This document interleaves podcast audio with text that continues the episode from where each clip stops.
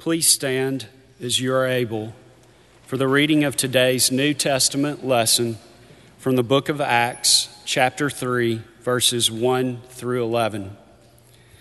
One day, Peter and John were going up to the temple at the hour of prayer at 3 o'clock in the afternoon, and a man lame from birth was being carried in. People would lay him daily at the gate of the temple called the Beautiful Gate so that he could ask for alms from those entering the temple. When he saw Peter and John about to go into the temple, he asked them for alms. Peter looked intently at him, as did John, and said, Look at us. And he fixed his attention on them, expecting to receive something from them.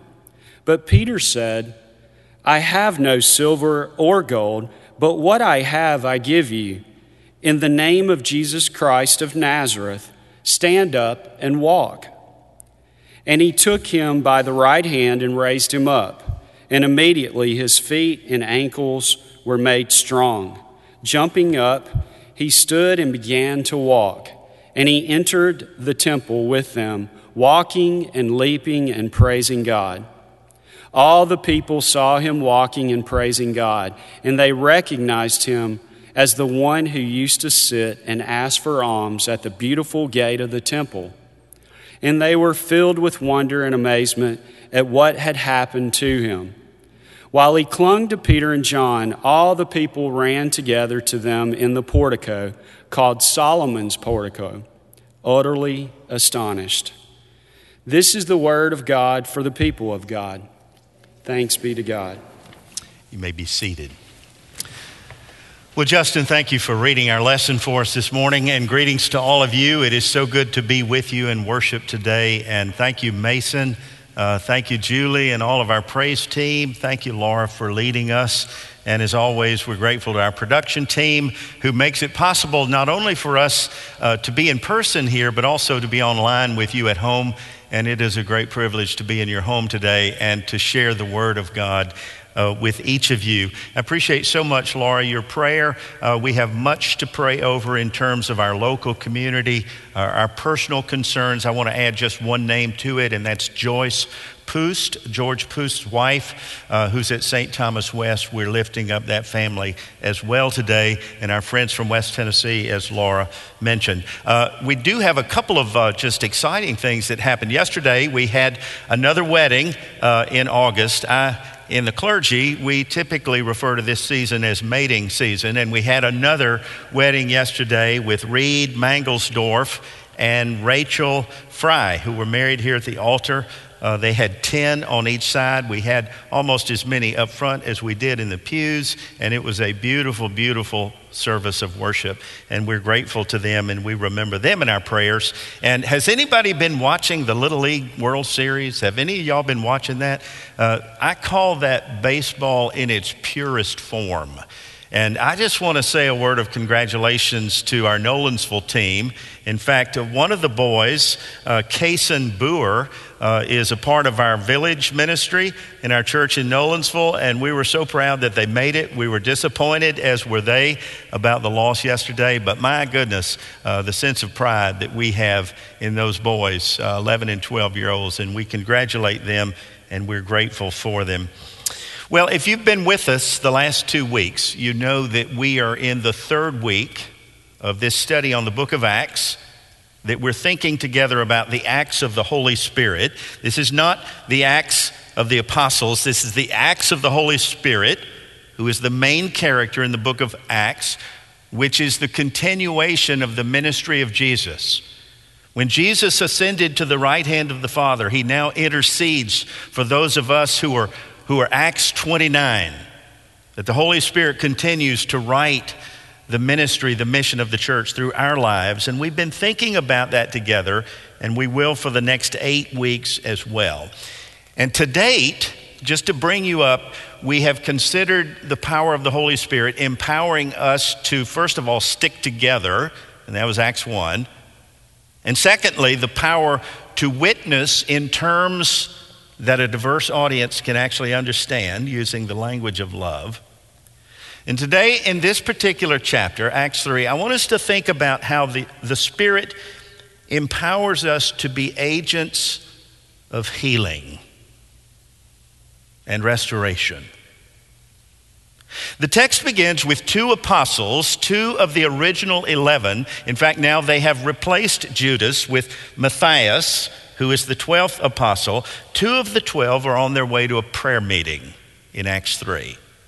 It's interesting to me that after the wind and fire of Pentecost, after the Spirit ignited and birthed the movement of the church, that the disciples, who were all Jews in that day, continue their prayer life. They continue to be faithful in prayer. In fact, Acts 2:42 really gives us the fourfold discipline of the early church. What do we do? What did they do after the church was born? And they dedicated themselves to the apostles' teaching, that's what we're doing right now, to the fellowship, to the breaking of bread or sacraments, and to prayer. The fourfold discipline of the church. Now, according to Luke and Acts, according to the gospel and the sequel that Dr. Luke wrote, it's prayer that is the secret sauce of the movement. It's prayer that is the key to spiritual empowerment. In fact, in the first century, there were three times a day that devout Jews would pray 9 a.m., 12 noon, and 3 p.m. in the afternoon. It was believed in the first century that prayers were more efficacious, more effective, if they were petitioned in the temple. And so Peter and John come mid afternoon to pray to the holy place. There are seven gates that give entrance to the temple in Jerusalem in that day, and they approach the eastern gate. That is called the beautiful gate, called so called because of its ornate decor that was said to be made of Corinthian bronze or copper that shone brightly in the sun. On their way to pray, as they're moving towards the eastern gate, they encounter a man who has a disability. He's crippled, he's physically impaired. In fact, Luke specifies, as a good doctor would, that this is a congenital problem. He was born this way, he's never been able to walk. In the Greco Roman culture, where there was no welfare system, it was customary in that day for such persons to be placed near the temple entrances so that they could perhaps benefit from the charity of those worshipers who were coming or leaving the temple. We know that also from Matthew 6 that there were three cardinal virtues in Judaism prayer, fasting, and alms. Now, this man's disability prevented him from participating in temple worship and in the faith community. Indeed, according to the holiness code in Leviticus 21, he was prevented from being a part of temple worship. Listen to verse 17, Leviticus 21. No one who has a blemish or a defect may approach the temple to offer sacrifice to God. No one who is blind or lame, disfigured, or deformed may come near to make an offering to God. That's in the Holiness Code. Now, I don't know for sure, but I'm just guessing. I'm just spitballing at this point that this exclusion might have been more painful to this man than his physical ache. That through no fault of his own, he became an outsider. Later, we're actually told his age He's 40 years old. The average lifespan in ancient Rome in the first century, do you know what it was? It was between 35 and 40. This guy's 40 and he's lame. It's congenital. This is Luke's way of saying this is hopeless. This man is a hopeless case. When he saw Peter and John, these two disciples, as they were entering in the eastern gate, he, he does what anybody would have done in that shape. He asks for a handout. And this is where the whole story takes on different meaning. Listen to this, verse 4. And Peter looked intently at the man, as did John. Another translation says, and Peter fixed his eyes on the man. He directed his gaze at him. In other words, He just made eye contact. He was fully present to this man. Now, I'm guessing also that this was a shock to this guy because he was accustomed to people overlooking him. He was accustomed to people discounting him, disregarding him, and perhaps seeing his cup, but not seeing his personhood. Susan Young has written a book called The Art of Body Language. I have a quote for you that I want you to remember. She says in the book Meaningful eye contact has the power to transcend time and space, to connect us with others, and can be one of the most gracious and important ways to demonstrate attention and respect. That's why sometimes, and I'll be honest with you, it's easier to proclaim the word when I can see your face, when I can see your eyes. Preferably, your eyes are open at this point in the service, but it's much easier. When our son went to Brazil, our son is a, a, an associate pastor at Newnan First Methodist south uh, of Atlanta. When our son went to Brazil a few years ago, he was a part of a mission team that went to Recife one of the, the larger cities in Brazil. And he said, Dad, our group was, was trained to reach out to prostitutes in the city at night. And as we were trained, they taught us that when we talked to these women, that we were, we were to look straight into their eyes to not overlook them, to look around them, but to make eye contact with them. In fact, he said that they even trained us that if you have the privilege to pray with them, do not close your eyes, but look into their eyes and pray through them, with them, eye contact. And then he said something really interesting. He said, Dad, it's a very vulnerable thing to pray with your eyes open and he said, I'll never forget it. It's one of the reasons he's in the ministry. When I looked into their eyes, he said, I didn't see a prostitute, I saw a person. I saw a soul. I saw a child of God. And it was life changing, he said, on both sides of the glance.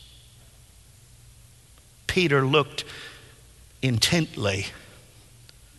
I hope before you go home today, either after Sunday school or after this worship service, that you will look around at those on either side of you and that you will not look past them or overlook them for a busy schedule, but that you will make eye contact with brothers and sisters and you will know the presence of Christ by so doing.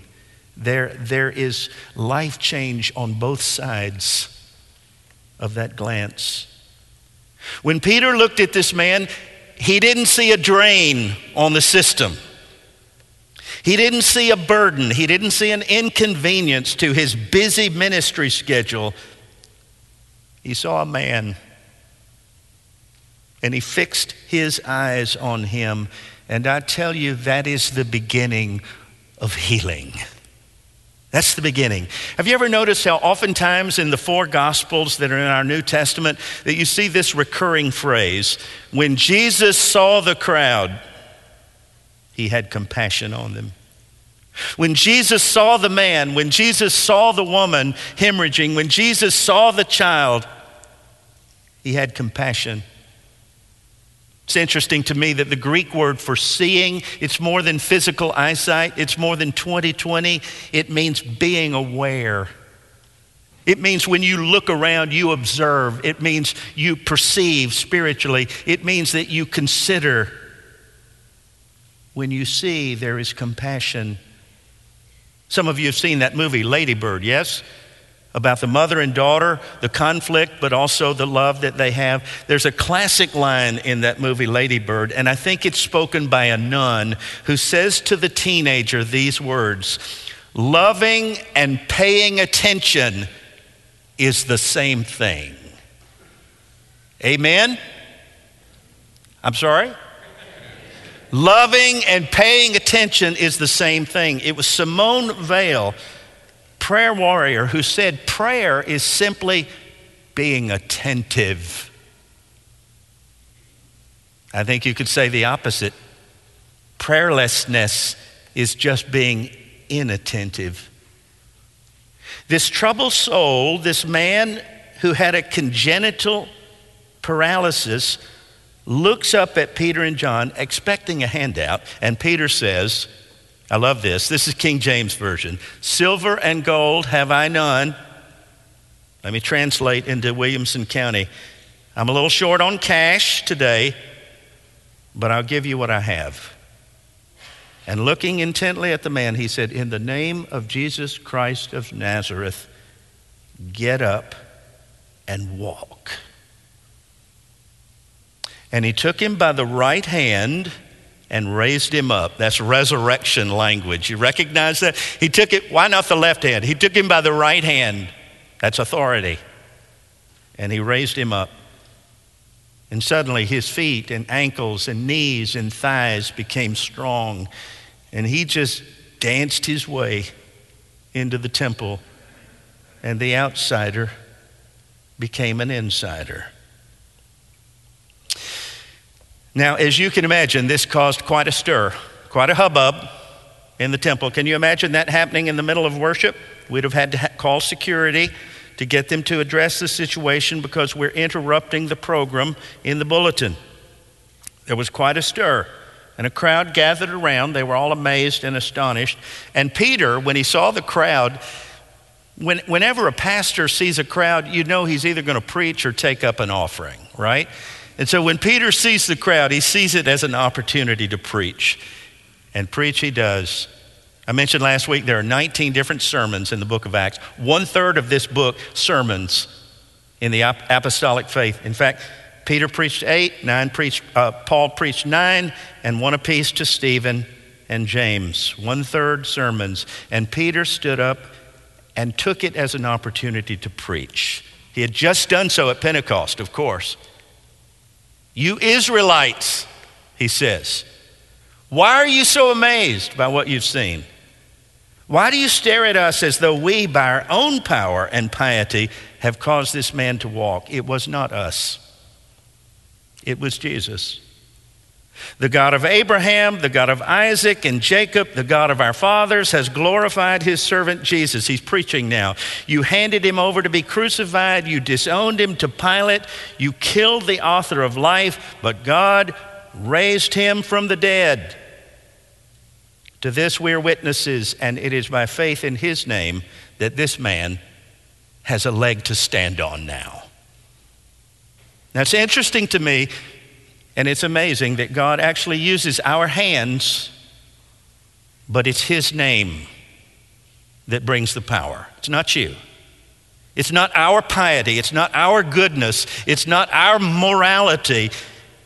He uses our hands, but the power is supplied by His Spirit, by His name. There is power in the name. We're going to sing this at 1045. All hail the power of Jesus' name. Let angels prostrate fall. Bring forth the royal diadem and crown him Lord of all. There is a name I love to hear. I love to sing its worth. It sounds like music in my ears. Sweetest name on earth. The apostolic message, the preaching of the church is necessarily unapologetically Christocentric. It is Christ centered. And if Christ isn't the crux of our proclamation, we might as well shut down the church. By the way, if you didn't know it, it's one of the core values of this church that we are necessarily a Christ centered people. That is the source of who we are, that is the source of our identity, and it's the source of our strength. And whenever I read this story in Acts 3, I'm always reminded of Thomas Aquinas. Aquinas, we have a college named after him here in Nashville. Aquinas was a 12th century saint of the church who once called on Pope Innocent II as the Pope was counting out large sums of money in the Vatican treasury. The Pope turned to Thomas and said, and I quote, You see, Sir Thomas, the church can no longer say, Silver and gold have I none. To which Thomas said, That's true, Holy Father, but neither can she say, Rise up and walk. which was his way of saying, The measure of the faithfulness of the church is not necessarily in the offering, it's in the faith of the people, it's in our trust in God. I've said it before and I'll say it again. It is not a new denomination that the 21st century needs, it is a new movement of the Holy Spirit. And that starts with prayer on my knees and leads to witness with my tongue, which leads to healing by the power of His name, even in our hands. I discovered the other day, I did not know this, but the Greek, in the Greek language, did you know that the word healing and salvation are exactly the same? The word is sozo. It means healed, saved, rescued, delivered, preserved, made whole. There is power, there is sozo in the name. Now, I wish we could stop there, and I bet you do too, checking the eyes in the room. But we can't stop just yet because there's one other thing to note in this text. I want you to note that not everybody, according to Acts 3 and 4, was thrilled by what happened in the temple that day. There were many who were amazed. In fact, Luke, who's always counting attendance, says there were 5,000 who were added on that day because of this miracle and the sermon that Peter preached. But not everybody was so excited by this man's healing nor by Peter's preaching. The religious authorities were not happy, and in fact, Acts 4 2 says the chief priests and the Sanhedrin were annoyed by their teaching. They were vexed, they were aggravated, particularly because of the bit about resurrection. Now, I don't know if you know it or not, but the Pharisees, the Pharisees believed in resurrection, but the Sadducees did not. And the way I remember is that's why they're so sad, you see? Sadducees did not believe in the resurrection. Now, I know that's a shocker to know that not all religious people in that day agreed theologically. That's a real shocker, isn't it? Never happens today, but it did back then. During my study break in July, I was not only immersing uh, myself in the book of Acts, but I was also doing a deep dive into the epistles of Paul. I was studying the writing of Paul to these churches that he had established across the Roman Empire. And I noticed that these letters are essentially apostolic troubleshooting to churches that had a good start, but then had conflict in their first and second generation. Rome was theologically confused. Corinth was prideful and uppity. Colossae was Gnostic and ethereal. Galatia was too legalistic. Philippi had a rippet between two teachers that didn't see eye to eye. Ephesus was just spiritually immature. And Paul wrote these letters to help the church stay centered and focused on Christ and the mission.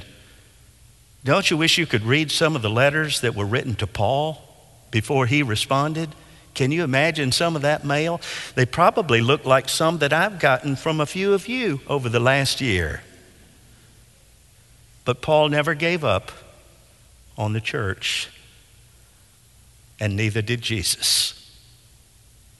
In fact, for those of us, and I include myself in this, who sometimes get over anxious and stressed about the state of the church, let me remind you of something that Jesus said. Upon this rock I will build my church, and the gates of hell cannot prevail against it. You can't stop it. The world can't hinder it. The religious authorities, it's hard to believe, tried to stop it. In fact, they arrested Peter and John because they were upsetting the status quo. They were not sticking to the temple curriculum. The authorities tried to put a lid on it. In fact, they beat them up, they persecuted them, they threatened them, and they told them get this, you are to never speak the name of Jesus again. This is what authoritarians do. They try to muzzle information. They try to suppress the press. They try to control the media. They ban the books. They silence the witness. But all these threats are futile. Listen to Peter's response in Acts 4:19, whether it is right in God's sight to listen to you rather than to God, you must judge, but as for us, we can't help but speak of what we have heard and seen. The apostles couldn't help it, and the Sanhedrin couldn't stop it. So they beat them and they threatened them and they persecuted them and they warned them and then they released them. I want you to see this in conclusion what happened. When they released Peter and John, and they did it because of the crowd, because of the negative press they would have gotten, what do Peter and John do? They go back to their friends, they go back to their church, house church, they go back to the fellowship, and they tell the folks what had happened to them. And this is my version. And then they began to pray. I had another prayer meeting. Lord, get us out of this mess. Lord, this is too hard. Lord, if you don't make it easier on us, we're checking out on you. Lord, it's too stressful. We're not sure your spirit is strong enough to resist the struggle. Oh, wrong Bible, sorry. That's the Revised Chapel version. Here's the NRSV. They prayed to God, Now, O Lord, look upon their threats and empower your servants to speak your word with boldness while you stretch out your hand to heal and perform signs and wonders through the name of your holy servant, Jesus. Yeah, it's a miracle to me. They didn't say, Lord, keep us safe. Lord, free us from hardship and adversity. They said, Lord, look upon their threats and make us bold. And he did. And the place where they were praying was shaken. And they were all filled with the Holy Spirit as they continued to speak the word with courage. What a prayer meeting! Last word. I shared at our prayer meeting that we had last Wednesday night. We prayed together, guided prayer, and then people went out into the building, into all parts of the building, wherever they felt led, and laid their hands on doors and altars and lecterns and just prayed for this body that we would be bold in our witness. I told them this story. When I was growing up, uh, my grandfather on my mother's side was a Texaco mechanic. I remember his hands. He could never get his hands clean. Uh, they were kind of broken and blistered and calloused and, and looked like they had motor oil in the fingernails. And he was a master mechanic and he ran the Texaco station in southwest Virginia in a tiny little town called Bluefield, Virginia, which was a coal mining town. He had three girls. My mother was the oldest. All three were valedictorians of their high school class, and all three married Methodist ministers. You believe that? One of them twice, but that's another sermon. When I was a boy, all I wanted to do was work at his what we call filling station. We used to call it the filling station. You remember that? Where they'd come out, it wasn't self service. They'd come out and you want, what do you want? And you $10 worth, and they'd pump you gas. That's what I wanted to do when I was a boy. That's all I wanted to do. That was my dream. I want to work for my grandfather. I want to work at a filling station. But when I was 13, he died prematurely, and I kind of lost my dream. But, but I, I, can still remember how when we were about to leave and come home to Nashville, it was a long drive, it was about eight hours from Bluefield to Nashville, long time for a little boy. We'd always go by his station, and he'd come out personally and he'd fill us up with gas, and then he'd give us a little brown bag full of what we used to call nabs. Y'all ever heard of nabs? Short for Nabisco. Just you know, cheese crackers and peanut butter crackers and candy bars and cokes. And, and he knew that he'd fill us up with food and gas and we wouldn't have to stop and we'd make it safely all the way home. And then he'd just sit there and watch us until we disappeared from sight. He gave us enough to get all the way home. You know, I've thought about that sense that, that maybe, maybe my dream, maybe it has come true in certain ways. Because I think of the church as a filling station. People come here every Sunday, they turn in the lot, and, and the gauge is in their life is on empty, it's on E. You got a flat tire coming in. I see you when you come in. You got the world on your shoulders, empty. And then something happens where two or more gathered in my name. He's there, He's here, He's with us. And all of a sudden, that gauge begins to move until the point when you're able to go home. You've got a full tank. You're ready for ministry. Your hands are ready to touch. Your eyes are ready to see. And your heart is ready to feel. And something happens at this filling station where the Spirit is still writing Acts 29. Isn't it wonderful to know that Jesus can use your hands and your heart? He can. But don't ever be misled. He's the power, He's the gas, He's the fuel, He's the strength. And according to Dr. Luke in the book of Acts, His Spirit will never run dry. May it be so. In Jesus' name.